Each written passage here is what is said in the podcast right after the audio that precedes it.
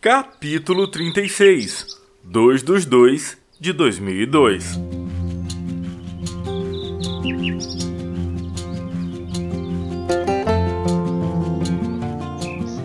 O dia amanheceu diferente. Embora o brilho do sol fosse o mesmo, algo me dizia que nada seria como antes. Às seis da manhã, resolvi levantar e caminhar um pouco. Recordei da época em que eu precisava acordar cedo para ir à escola, mas algo estava faltando. Eu não ouvia mais os galos cantarem. Latidos de cachorros na rua eram poucos.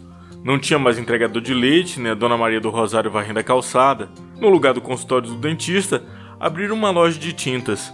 A cidade não era mais a mesma. Novos moradores, novos tempos.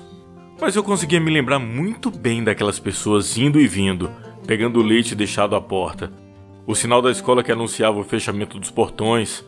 Reparei os muros pichados, algumas janelas quebradas.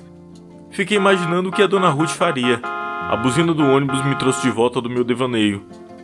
O motorista parecia atrasado. Tudo havia realmente mudado.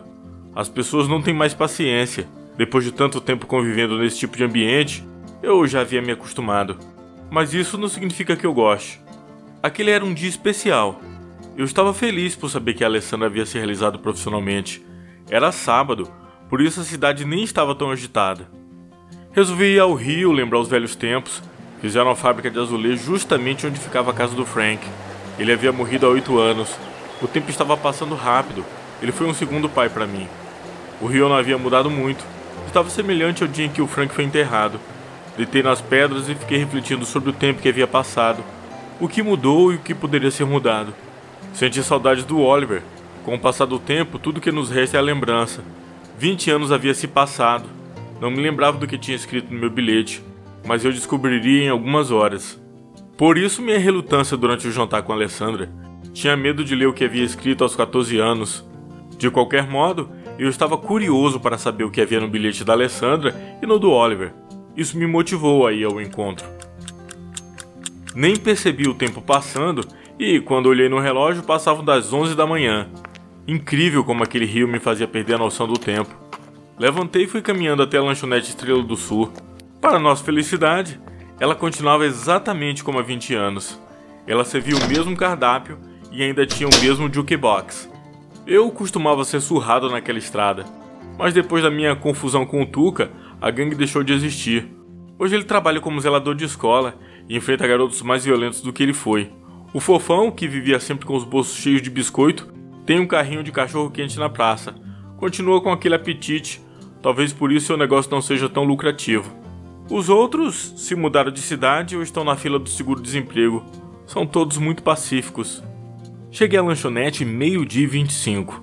A Alessandra já estava sentada justamente no lugar em que sentamos havia 20 anos. Tive a impressão de que o Oliver estava ali conosco e que naquele instante ele havia ido ao banheiro. Disse oi para Alessandra enquanto me sentava eu queria dizer que ela estava linda, mas achei que seria muito ousadia da minha parte. Ela respondeu com um beijo. Tive que rever meus temores. Ficamos cinco minutos lado a lado sem dizer uma única palavra. Queria dizer o quanto ela estava linda, mas não quis interromper o seu silêncio reflexivo. Essa era uma boa desculpa para alimentar minha covardia. Meu estômago roncava. Eu não tinha tomado café da manhã. Acabamos pedindo o mesmo sanduíche que comprávamos na adolescência. Matamos a fome e ficamos aguardando dar o horário. O relógio empoeirado na parede marcava 1h55 da tarde. Levantei e fui até o jukebox. Imaginei que ela não deveria funcionar mais. Aquele sistema de fichas estava ultrapassado. Deveria continuar ali como item decorativo. Mas não me preocupei com isso. Arrastei a vitrola para frente e consegui ver bem escondidinho o envelope que tínhamos deixado. Sorri para Alessandra e ela devolveu o sorriso. Olhei para o relógio que marcava 1h58 da tarde. Prevaleceu o bom senso. Deveríamos abrir no horário combinado. Perguntei para Alessandra: Lembra quando o Oliver enfrentou a Dona Ruth na aula de história? Lembro sim. Pensei que ele seria expulso da escola. Você sente saudades dele, Léo? Claro que sinto, respondi sem pestanejar. Ele foi o meu melhor amigo. Por causa dele eu consegui conversar com você. Como assim? Nós não tínhamos conversado antes? Nunca. O mais perto que cheguei de você foi na sexta série, quando estávamos na fila do lanche. Você me olhou e me ignorou. como se eu nem existisse.